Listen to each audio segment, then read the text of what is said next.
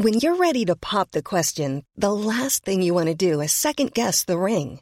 At BlueNile.com, you can design a one-of-a-kind ring with the ease and convenience of shopping online. Choose your diamond and setting. When you find the one, you'll get it delivered right to your door. Go to BlueNile.com and use promo code LISTEN to get $50 off your purchase of $500 or more. That's code LISTEN at BlueNile.com for $50 off your purchase. BlueNile.com, code LISTEN. Hi, I'm Daniel, founder of Pretty Litter. Cats and cat owners deserve better than any old-fashioned litter. That's why I teamed up with scientists and veterinarians to create Pretty Litter. Its innovative crystal formula has superior odor control and weighs up to 80% less than clay litter. Pretty Litter even monitors health by changing colors to help detect early signs of potential illness. It's the world's smartest kitty litter. Go to prettylitter.com and use code ACAST for 20% off your first order and a free cat toy. Terms and conditions apply. See site for details. Every day in America, 60 million packages are delivered, but we don't always know what's inside. He bent down to pick the package up. That's when the device detonated. Danger is everywhere, and no one is safe in Austin, Texas, as law enforcement hunts a serial bomber for 19 days. From Sony Music Entertainment, Campside Media, and Pegalo Pictures, this is Witnessed. 19 days. Subscribe on Apple Podcasts to binge all episodes or listen weekly wherever you get your podcasts. Hi friends, I hope you're doing well. Just a few things before I begin. This case is a two-parter. If you're a supporter on Patreon or Supercast, the ad-free version of Part 2 is waiting for you right now. For everyone else, Part 2 will be available in just 2 days. No matter how you show your support, I wanted to thank you for listening to the ads and supporting my sponsors, for telling a friend or recommending the podcast online, for leaving a rating or a review, or for any financial support that you might give. It all helps, and I appreciate you guys so much. I also wanted to thank everyone who sent in great feedback on the last episode on the Saskatoon freezing deaths. I do have something that I have to correct about that episode. It's to do with the phrase, "You're not dead until you're warm and dead." In the episode, I said that this phrase referred to the paradoxical undressing in the end stages of hypothermia, when some people suddenly get incredibly hot and want to rip their clothes off. But I have found out some interesting information. This is not where the phrase originates. Its purpose is actually to remind medical professionals treating someone with hypothermia that the condition can slow down bodily functions like a pulse and breathing so much that it looks like the person has passed away, when in actual fact they might still be able to be revived. So no matter what, the body must be rewarmed and resuscitation continued, and it's only when they've been warmed up to a certain temperature that they can be pronounced dead. I wanted to thank all of the medical professionals who wrote in to educate me about this topic. You really do learn something every day. And with that, it's on with the show. Canadian True Crime is a completely independent production. The podcast contains coarse language, adult themes, and content of a violent and disturbing nature. Listener discretion is advised. The year was 1995, and Laura Letts had just gone through a painful breakup. The 35-year-old was quiet and reflective, a deep thinker. She needed a break to heal and get herself back together. So she applied for a year's leave from her elementary school teaching job in rural Alberta and decided to spend it travelling. Laura packed her bags and left for a new adventure, which would end with tours in Australia and New Zealand. Once she got to New Zealand's North Island, she purchased a ticket for a popular tourist attraction that offered guided four-wheel drive adventure tours from the city of Napier to a location called Cape Kidnappers on the east coast. The picturesque tour informed tourists about the area's history and offered breathtaking views of both the landscape and the wildlife that inhabits it. On the tour, Laura finished eating a banana and didn't know where to dispose of the peel. According to Kamloops This Week, she located the operator of the tour, a man named Peter Beckett, and asked him where the garbage was. At first, he didn't know what she meant, because in New Zealand and Australia, it's called rubbish, not garbage. But they soon figured things out. The two got talking. It was easy conversation, and they clicked immediately. Laura asked Peter what pawa tastes like. Pawa is the Maori word for what North Americans know as abalone. He told her that he actually had some at home to cook and suggested she come to his house for dinner. And she did. That night, Peter Beckett and Laura Letts enjoyed wine and conversation as he cooked pawa fritters on the barbecue. The two talked until the small hours of the evening, learning all about each other. Peter told Laura that he was married with 4 kids, but he and his wife had recently separated, and he was currently focusing on his business during the tourist season. Peter was gregarious, extroverted, and friendly, which provided the perfect balance point for Laura, who was quieter, thoughtful, and introspective. They had an amazing night and didn't want to part ways just yet. Laura's plan was to continue travelling down to the South Island of New Zealand. Peter had an idea. He would take 10 days off from work and join her. Laura was thrilled. For almost 2 weeks, the pair were joined at the hip. Peter would later describe it to Kamloops This Week as an amazing love story, but it wasn't a love at first sight thing, it was more a meeting of the minds. Quote, "I hate to use cliches, but it was soulmate stuff. I'd been married before, I'd had breakups before, I'd fallen in love before, but this was different." But reality awaited. At the end of the trip, Laura had to return to her life in Canada. So the two said their goodbyes and continued on with their lives. Laura went back to school teaching, and Peter ended up reconciling with his wife before separating again for good a few years later.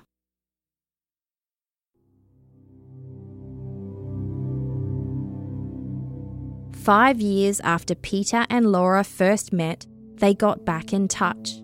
Peter wanted to see her again. That Christmas, he flew to Edmonton, Alberta from New Zealand.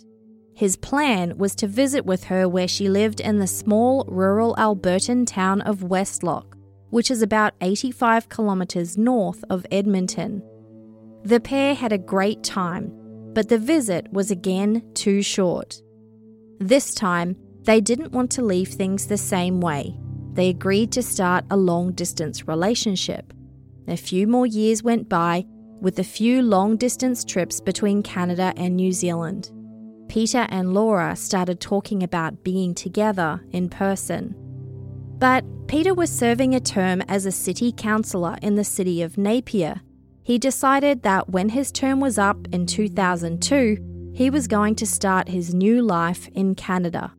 And he did. The year after Peter arrived, the pair got married. Over the next 7 years, Laura and Peter acquired a large motorhome, or RV, which they loved to take on getaways to provincial parks on the weekends and on holidays. One place they regularly went to was Upper Arrow Lake in the Rocky Mountains of British Columbia. They loved to stay in a place there called Shelter Bay. In fact, Peter and Laura were such regulars there that the manager knew them well and referred to them as the unofficial hosts of the park. The campsites at Shelter Bay have sweeping views of the lake and surrounding mountains, and it's a popular destination for activities like fishing and boating. Laura was known to be terrified of water and couldn't swim, but they loved to go boating around the bay. It was August 18th, 2010, a beautiful and hot summer's evening. A man named John was staying at the Shelter Bay campsite with his wife, and they were fishing in the bay from their pontoon boat. All of a sudden, they felt a jolt. They'd been rammed lightly from behind by a small Zodiac inflatable dinghy. In it was a man who looked to be in his mid-50s, frantically moving his arms in the air, yelling that his wife was in trouble. It was Peter Beckett. He pointed to a small rocky shoreline close by, indicating that's where his wife was. John drove his pontoon boat over to see if he could help. When he got there, he saw a woman half submerged in the water. It was 50-year-old Laura Letts Beckett. When he got to her, he could see right away from the colour of her face that she was, quote, very much dead at that point. John watched as Peter started to give Laura mouth-to-mouth resuscitation, but John knew it would be futile, so he suggested that they take her back to the campsite to get real medical assistance. Once they arrived back, an off-duty paramedic named Darryl happened to be close by and saw Peter sitting at the back of John's pontoon boat looking at his wife's body, upset that he hadn't been able to resuscitate her. Darryl ran over and quickly confirmed that Laura Letts Beckett had passed away. Darryl followed BC Ambulance Service protocol as a precaution and treated the area as a potential crime scene, making sure that nobody touched the body until the authorities arrived. But everyone wanted to know what had happened. How did Laura die?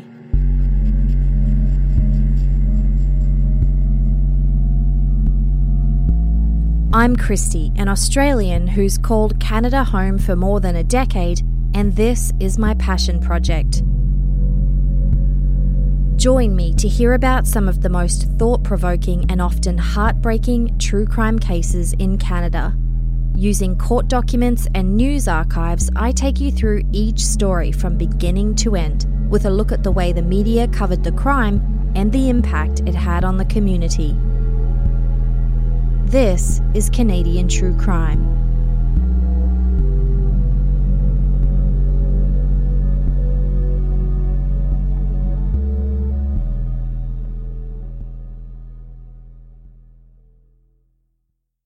Peter Beckett gave his statement to the RCMP.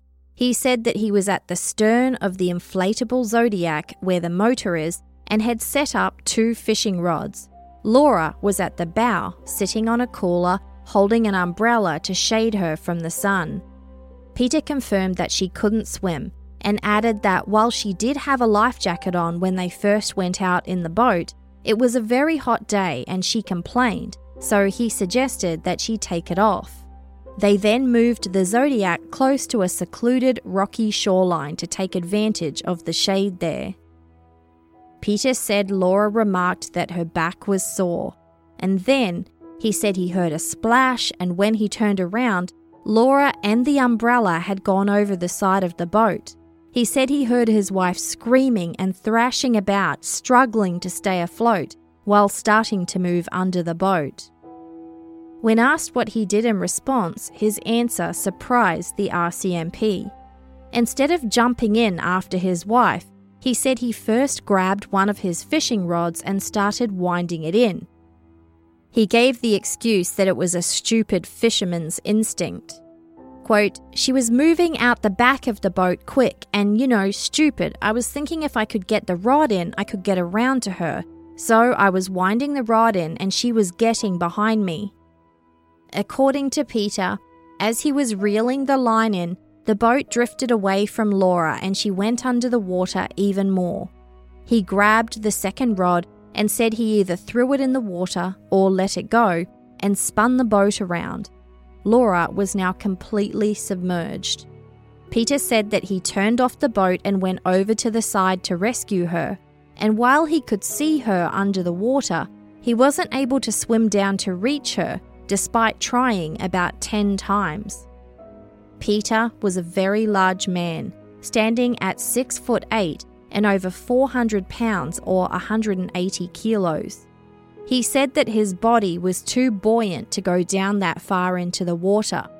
So he went to shore, grabbed a rock to weigh him down some more, and then swam back out with it. But he couldn't find her.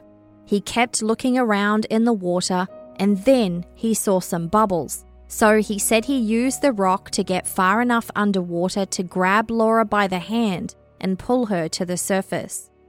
Quote, as I was swimming to shore, I was blowing air into her lungs, into her mouth, trying to do CPR. He said he continued once he was on shore, but her only response was gurgling. Peter said he didn't know whether to continue or go and get help. He didn't want to leave Laura by herself. He said the Zodiac was drifting away, so he swam back out to get it. He tried to lift his wife on board, but he wasn't able to. It was then that he spied the pontoon boat in the distance and decided to drive the Zodiac there to ask for help. From there, Laura was taken back to the campsite and confirmed deceased by the paramedic. Peter's version of events was the only version of events. It was a secluded bay with no one around, and the only potential witness was now dead. An autopsy confirmed that Laura's cause of death was drowning, and the death was ruled an accident. She was cremated in British Columbia, and Peter brought her ashes back to Alberta with him. Laura's loved ones gathered for a memorial service and celebration of her life. Because she was a long-time elementary school teacher, many students, former students and parents knew her and loved her.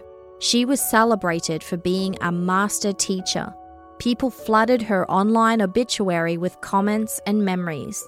One friend said Laura was a great inspiration to everyone who knew her and cared deeply about her students. Quote, "She had a positive effect on everyone she worked with and had contact with. We were better people for having known her and observed her words and deeds." But even though Laura's death had been ruled an accident, it didn't take long for her family and friends to start asking questions. Just a week after the tragedy, Laura's cousin and close friend emailed the police saying that she had some information. As it turned out, there was another side to the story that the police needed to know. And to do that, we have to go back to when Laura and Peter first met in New Zealand.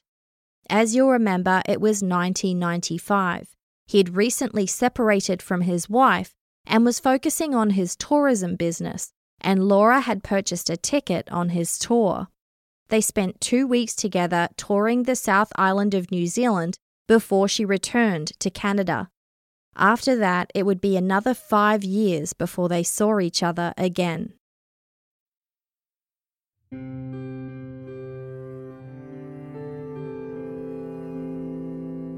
As you'll remember, during those years between visits, Peter reconciled with his wife Wendy, also the mother of his 4 children. You'll also remember that he was serving a 3-year term as councilman for Napier City. According to New Zealand news media website stuff.co.nz, a former councillor recalled that Peter just appeared out of nowhere. He wasn't asked to run, and he didn't know anyone who worked on council. There were 4 positions available, so Peter was in with a good chance of winning, even though no one really knew him. But that said, Peter had a personality that was described as odd. For starters, he was super competitive. According to the New Zealand Herald, he went straight on the offensive, running a negative campaign, distributing bizarre, insulting caricatures of his opponents, and threatening to expose corruption in local government. He was successful in securing one of the spots, but only just. He was the lowest polling of all 4 candidates who got a spot. During his one and only term as councilman, some knew him as personable, but he ruffled many feathers. He was known to be charismatic, but with a dominating personality.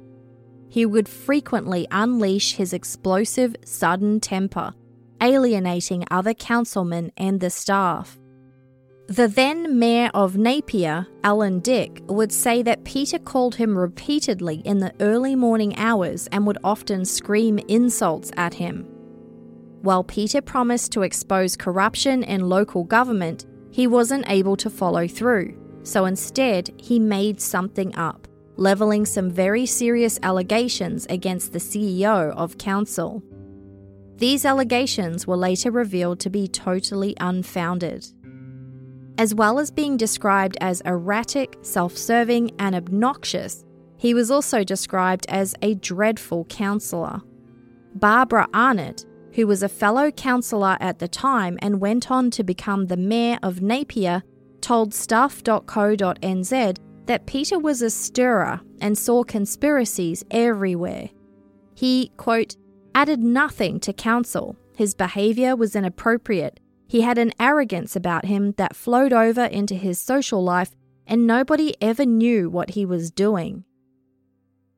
Peter was known to show up late for important council events, and when he left, he'd often take a couple of bottles of liquor with him on the council's dime. At one of these get-togethers, someone publicly confronted Peter about this, and he gave a tearful excuse about problems in his personal life.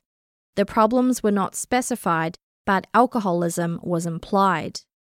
So people on council knew that Peter Beckett had issues with drinking and managing his anger, but he had run-ins in the community as well. Stuff.co.nz reported that once he was drinking at a bar and had a disagreement with a local rugby team who was there. The situation devolved to where Peter verbally abused several players and then yelled at the team's captain, "Don't you know who I am?" before allegedly slapping him. The captain complained to council and suggested that Peter resign. Peter refuted what he said, but also blamed the outburst on liquor. A witness would say that Peter would use his imposing stature to demand respect.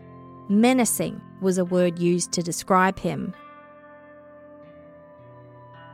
It was while he was serving this term as councilman that Peter and his wife decided they wanted different things from life, and they separated again, this time for the last time.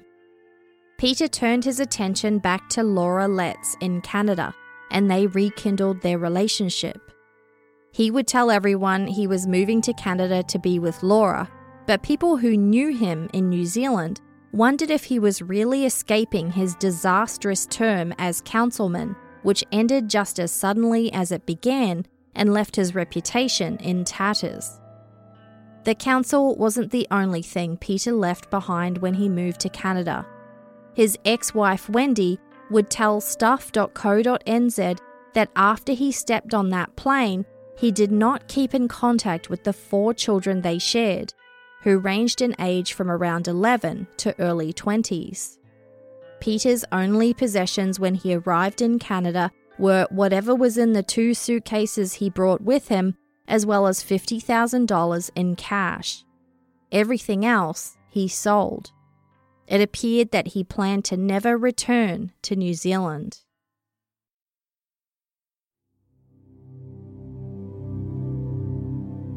Laura was excited to introduce her long-distance partner to her friends. By all accounts, they appeared to be a very nice couple that got on well. Friends heard them calling each other baby and other affectionate names, and Peter was known to bring Laura's lunch to work for her every day. A year after Peter arrived in Canada, he and Laura got married. But there was a problem. Laura came from a conservative religious family. Her parents belonged to an evangelical movement known as Plymouth Brethren or Exclusive Brethren. The group generally frowns upon the concept of divorce and remarriage. Because Peter had been married before, Laura was worried about possible repercussions from her strict parents and maybe even the church. Even though she was a grown adult in her early 40s, they both decided to keep the fact that it was Peter's second marriage a secret, for now. Laura had her job as a second-grade teacher, but Peter had to find a way to make money in his new homeland. Although he continued to dabble in various business ventures, there weren't many employment opportunities in rural Alberta for a former specialist adventure tour operator from New Zealand. He found work as a substitute school bus driver and sporadically as a truck driver on a local farm. Laura's friends noted some changes started to happen in her life after Peter arrived. She had been known as Sensible, a frugal second-hand store shopper who owned not much more than a serviceable SUV and a half-duplex home. But Peter was quite the opposite. He was talkative and flashy. After he came to Canada, Laura's friends noticed that the couple started buying up large in a way that Laura would never have done. Over the next few years, they bought 3 cars, a Ford Explorer, a Jaguar, and a BMW, all only a few years old when they were purchased. They also bought a 20-foot Yamaha powerboat, as well as that 42-foot motorhome. Laura's family and friends noted that the relationship was great at the start. But some, including her mother Beth, observed that over time Peter started to become overbearing and domineering. Peter did not get along well with Laura's conservative religious parents. He would refer to their religion as a brainwashing cult and constantly badmouth them to Laura. She was put in the middle and was starting to tire of it. 4 years into their marriage, Laura began seeing a psychologist. Dr. Michelle Vandergrind would notice that Laura wrote in her patient intake form that she was, quote, very unhappy in her marriage. Laura was anxious and depressed. In their sessions, Laura described incidents of verbal, emotional and physical abuse at the hands of her husband. She and the psychologist talked about ways of ensuring her safety. A few months into therapy, an incident happened. There's no information publicly available about it, but whatever happened led Laura to file a complaint against Peter for physical abuse. Her mother Beth accompanied her to lodge the complaint with the Westlock RCMP. Laura was extremely upset and crying. According to Beth, the officer kept saying to Laura that it wasn't her fault and suggested that she leave the marriage because they, quote, did not want to be dealing with the homicide later. Laura decided not to press charges, but she did initiate a separation and then filed for divorce. During this time, Laura came clean to her parents about the fact that Peter had been married before. They reacted badly, as she feared they would. Peter was already on the outer with her parents, but now they were firm in the belief that he was completely unsuitable for their daughter. Laura also caught up with a friend and colleague named Kim, who would recall that they had an emotional conversation.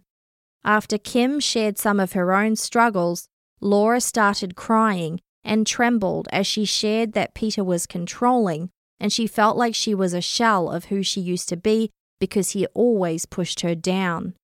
She felt like he was a powerful person up on a pedestal, and she was just small. Laura told her friend that she would never get back together with Peter.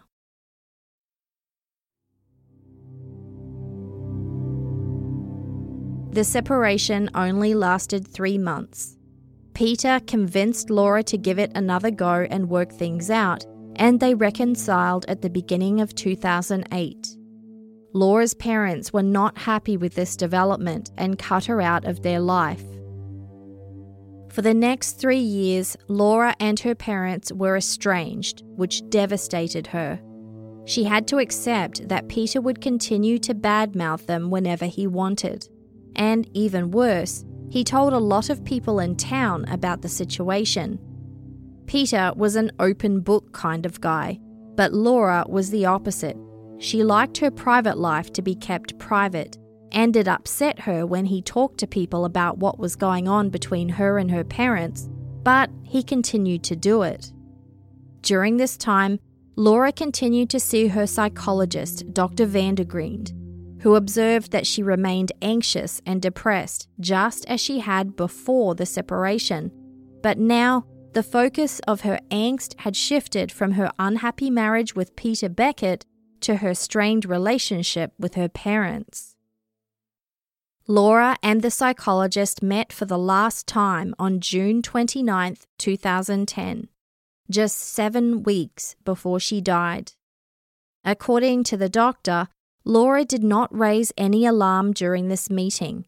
They discussed Laura's upcoming 50th birthday and her plans, and they also talked about her growing need to reunite with her parents. A week after Laura's death, the police received that email from her cousin and close friend, Virginia. The police heard that in 2007, in the lead-up to Peter and Laura's separation, Virginia was in Calgary with the couple when they became involved in an intense argument. After the argument was over, Laura came to Virginia shaking and asked her for help. Quote, "Don't leave me here, I'm scared." Kamloops This Week reported that Laura then told Virginia a chilling story. Laura said that on a previous boating trip she took with Peter, he told her, quote, "This is how you're going to die. You're going to drown." According to Laura, Peter added that she wouldn't know when or where it was going to happen, but now she knew how it was going to happen. Because this came from a third person, Virginia, this was hearsay and likely not admissible evidence. But it was enough to give the RCMP a reason to doubt Peter's story that Laura's death was an accident. They opened an investigation.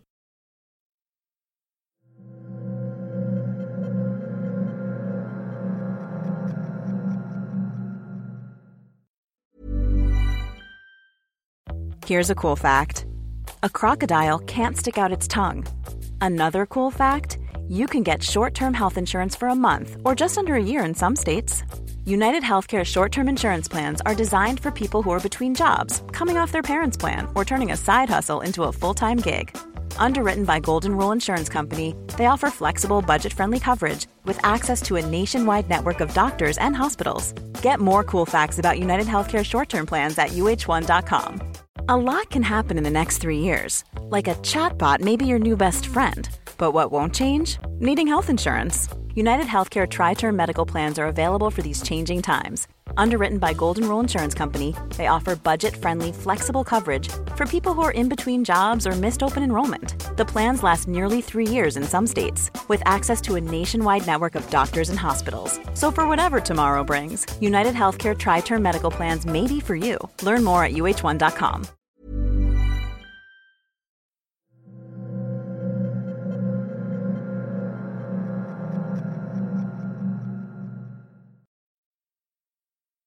The RCMP asked Peter to show them exactly what happened when Laura died, a reenactment. So he went out in a boat with 3 investigators, located the spot where he said Laura had drowned, and described what happened. The entire session was videoed, and Kamloops This Week later obtained the video from the RCMP. The following clips have been edited slightly for clarity and to remove long gaps in silence. Peter was asked about the use of life jackets. As you remember, in his initial police statement, he said that Laura had been wearing it in the boat, but she got hot and took it off. They asked him if he normally wore a life jacket. No. Were you on that day? No. No. What about Laura? Laura had one on initially when she came from the motorhome to the boat. She never normally wore a life jacket on, but we always had one in the boat for both of us. You know what I'm saying? Yeah. But we never wore them. And when she walked down from the motorhome to the boat ramp, she just put the life jacket around her, like I've got this one around me now, for ease of carrying it. And as soon as we got out on the water, she'd taken it off and put it on top of her cooler. And then she had another a cushion that she bought, and she was sitting on that because she had a, sore butt. Okay. So no, she never had a life jacket on. And everyone that knows Laura well used to say to her, "You should be wearing a life jacket. You should be wearing a life jacket." He told the story about what happened as he instructed the investigators where to position the boat. I heard Laura say first, "I've got a sore back." She was holding the beach umbrella.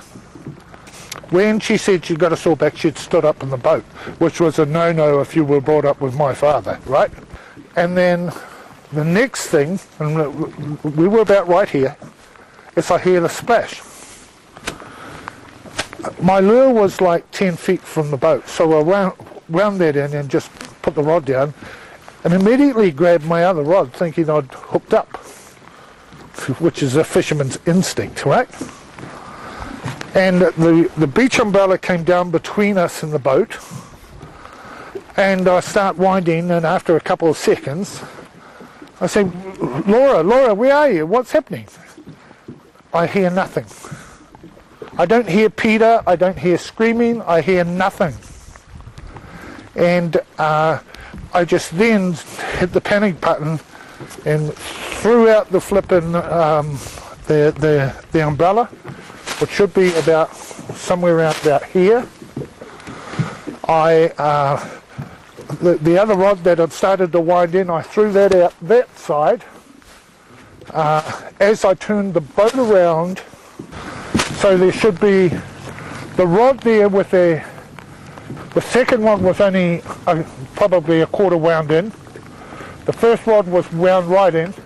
All I wanted to do was clear the boat. I threw the beach umbrella, kicked that overboard, and I'm looking for Laura, and it's like she's flipping, it's like hiding go seek, like she's gone. And it was about at this point here, maybe a little bit over here, I turned the boat around and I saw her in the water flailing. She was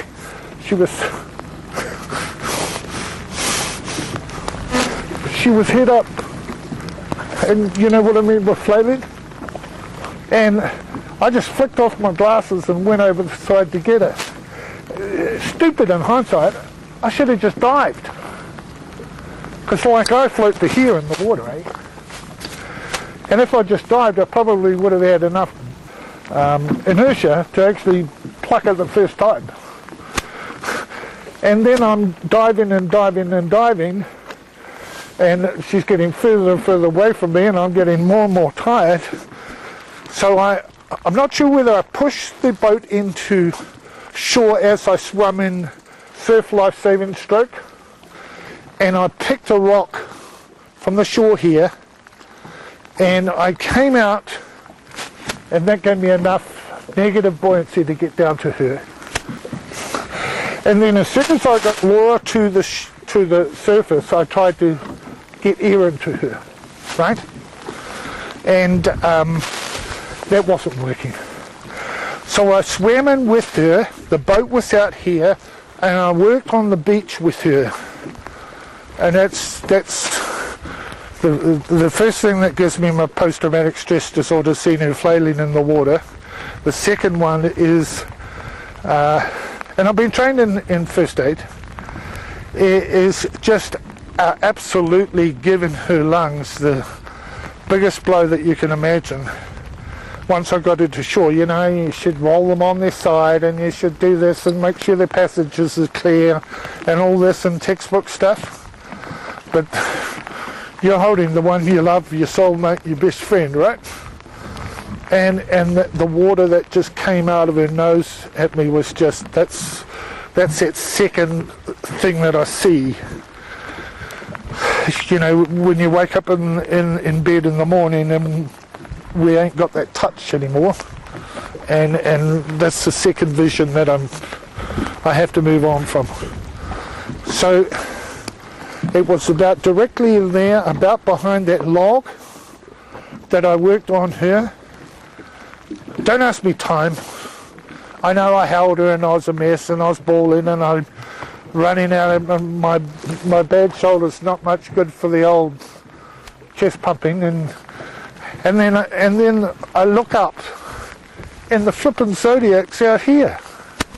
Because I know I went through the dilemma of, do I keep on working on Laura, which I was getting absolutely no response from, or do I go and get the boat so that I can load Laura onto the boat and get some help with her? Okay. And that was a hard dilemma, a hard decision to make, right? So I get the boat, it might have been about here, Okay. But where I had to swim to get the boat, because the time I'd spent working on Laura, the boat had drifted offshore because it was a westerly breeze.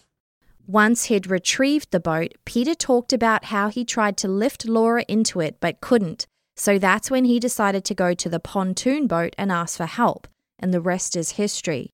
The RCMP asked Peter to go over some details again, and he explained more about this fisherman's instinct that caused him to focus on winding in his rod rather than helping his wife. And that's just a fisherman's instinct. I know it sounds stupid, but when you hear a splash and you're a fisherman and you're tuned into fishing, you think we might have got a big one's hit to. You know what I mean? So what did you think when you heard the splash then? I really don't know. Maybe she jumped over. Maybe we were closer to the shore than I had imagined, because I'm preoccupied with I'm looking backwards and I'm winding in rods at the same time. I never thought that she'd fallen over. That wasn't what had initially come into my head. Okay. Right. Okay. And then when the gravity of the situation that Laura's gone hits you, it was like, where is she? And we have to find her. We have to get her. He was asked to explain more about that splash that he heard when she went overboard. Everything about the splash, how do you mean? Describe what you heard in that when you say you're referring to. It sounded like somebody jumping into the water. That's what it sounded like. It sounded like if you jumped over now, it sounded like that. The conversation turned to the rock that Peter picked up to weigh himself down. He described how he found it. And then tell me about what you did after that. I found a rock. I knew, it's just things come to you at the time, right? It's like just before a car accident, I knew that I only had one chance to get the rock right. And this rock just appeared to me, okay, like it was being given to me, okay, right, from like a spiritual thing. This rock just appeared to me, and I picked it up, and I didn't even think about the flipping weight of it. I don't mean any offence. No, of course. But it wasn't the weight. It was the size, and it was like given to me, like that's the rock you need. You know what I'm saying? That's the rock you need. Tucked it under my arm and back out. He was asked more about that rock, so he described the size and shape of it and drew a picture of it before going on to talk about how much it would weigh in relation to his own buoyancy. How much do you think that would weigh? 10 pounds. Okay. I don't know, I was asked that. I was saying about 10 pounds. Okay. I know that when I scuba dived years and years ago in New Zealand, with my suit on, I had to wear 34 pounds of lead, because my buoyancy is incredible. So is that just to counteract? Is that just to put you? I'm a very positively buoyant person. What would it take to get you to neutral then? Well, obviously about 10 or 15 pounds. But it used to take me 34 pounds of lead around my stomach to get me to neutrally buoyant with a wetsuit on, which are particularly buoyant. Okay. You understand what I'm saying? Mm-hmm. But if I dived just in togs, swim shorts, probably 10 to 15. But I'll float even in fresh water at about breast height. Okay. Right? So I can sit in the water. I don't even have to be flat. I can stand in the water off the bottom, and I float to about this line here. I'm incredibly buoyant. Once he used the rock to weigh himself down so he could swim down to get Laura and bring her to shore, he became emotional as he described giving her CPR and elaborated more about why he felt he didn't do a very good job. I put air into her like you wouldn't believe. Like her chest was raising, seemed like 3-4 inches. But as I was doing that, I hadn't blocked off her nose. Okay. And the amount of the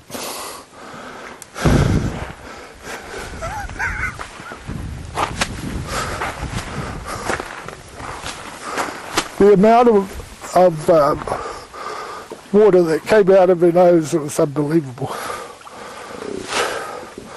That's the thing that really gets me, is when you, I mean, she wasn't just a person.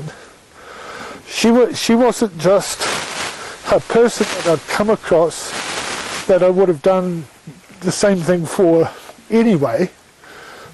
That was my wife right there. You know what I'm saying? Mm-hmm. So I guess there's a natural reluctance for you to be hard, because in hindsight you're supposed to do chest pumps to break cartilage and ribs. Are you married? You would find that, and I tell you from personal experience, you would find that incredibly difficult to do to your own wife. You'd be able to do that to a stranger, perhaps, and with my arm limitation, I couldn't have done it anyway. The video showed Peter's odd quirks, like repeatedly calling the detective driving the boat skipper. He was extremely verbose, telling the investigators about trout and their feeding habits and the differences between various types of rocks. All things the investigators didn't need to know. As well as interviewing Peter and Laura's close friends and family members, the RCMP also issued a statement to the media asking anyone else who had information about the couple to come forward. And they did. Laura lived next to a retired police officer named John, both before and after Peter's arrival to Canada. Over time, John had become good friends with the couple and socialised with them frequently. He told investigators the story that Peter told him about what happened to Laura, but it was a slightly different story from the one he told the RCMP. As you'll remember, Peter told police he heard a splash and then Laura screamed while flailing in the water. But when he told the story to his neighbour John, Peter said he didn't even notice that Laura had fallen off the boat. He said he happened to look back and saw that she just wasn't there. No splash and no scream. Now, the RCMP thought this was fishy. Peter was a portly man standing at 6'8". If he was down one end of a small inflatable boat, one would think that the sudden lack of weight on the other end would be immediately noticeable. The RCMP also spoke with a couple named Mary and Ron, who were friends with Laura and Peter and were actually at Shelter Bay the night that Laura died. The two couples had planned to meet up after the ill-fated boat ride. That night, as Ron and Mary were walking over to Laura and Peter's motorhome to meet them, they heard Peter shouting for Ron from the beach. Their first thought was that he must have caught a big fish. Instead, Mary and Ron saw Peter standing in the pontoon boat with Laura lying on the floor of the boat. Peter told them that Laura had drowned in the water. Mary told the RCMP that she knew that Laura couldn't swim. In fact, Laura had told her that she was terrified of the water and always wore her life jacket. But she wasn't wearing one then. As you'll remember, in Peter's initial statement to police, he said that Laura had a life jacket on and took it off when she got hot. But in another statement, he said that she never wore a life jacket and only had it draped over her shoulders for ease of carrying. Mary told the investigators that Peter gave her the first story, that Laura had been feeling hot and took the life jacket off. Peter spent the next few days in British Columbia, staying at Mary and Ron's place, recuperating after the accident and receiving care and sympathy. Ron, who described himself as curious, asked Peter a bunch of questions about the circumstances of Laura's death. He eventually noticed that Peter was becoming annoyed, so they changed the subject. Later in the conversation, they somehow got to talking about Google Earth, a topic which caught Peter's full attention. He asked what you're able to see on it. Ron said, "I'll show you," and took Peter to his computer. After looking at one example location, Peter asked if they could pull up Shelter Bay, and they zoomed in on the area near the rocky shoreline where Laura died. Peter said, "Oh, you can't see that much." Ron told the RCMP that Peter then asked him if Google Earth showed live video or old images. Ron told him that, as far as he knew, it wasn't like a webcam that was continuously recording. Peter said, "Oh, that's okay then."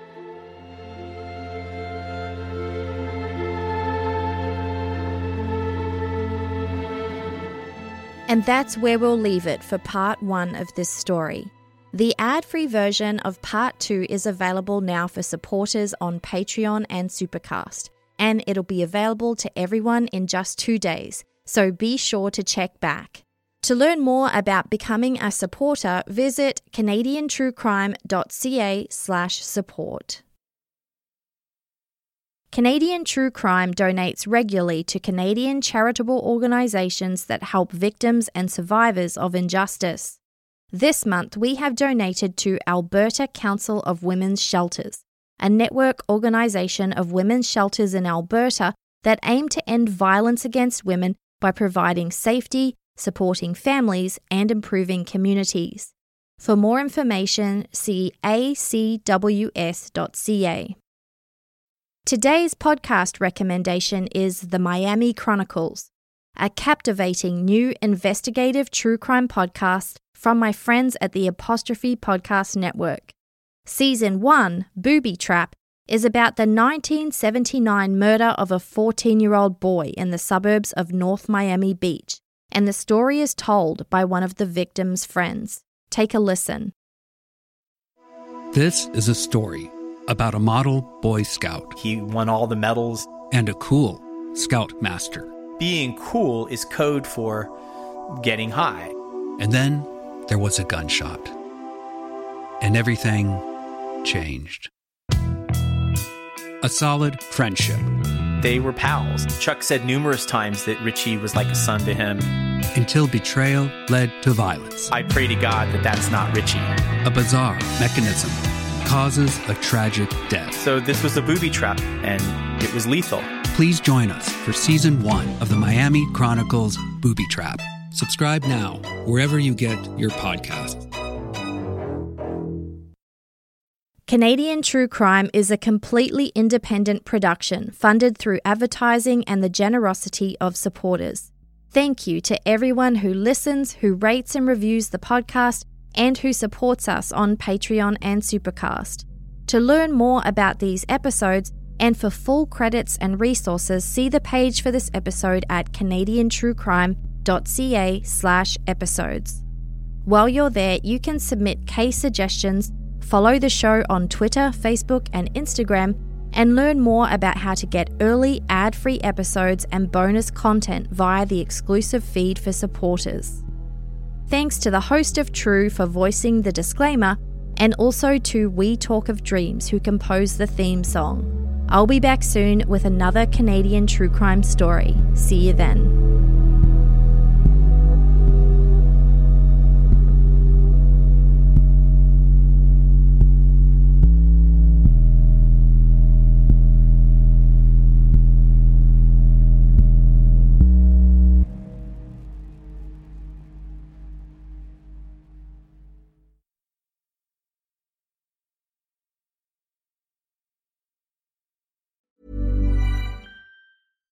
Hi, I'm Daniel, founder of Pretty Litter.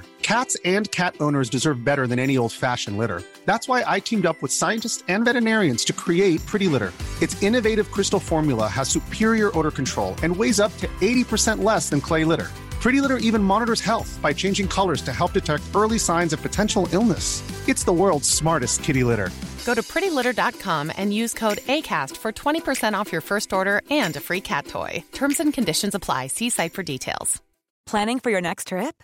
Elevate your travel style with Quince. Quince has all the jet-setting essentials you'll want for your next getaway, like European linen, premium luggage options, buttery soft Italian leather bags, and so much more. And is all priced at 50 to 80% less than similar brands. Plus, Quince only works with factories that use safe and ethical manufacturing practices. Pack your bags with high-quality essentials you'll be wearing for vacations to come with Quince. Go to quince.com/pack for free shipping and 365-day returns.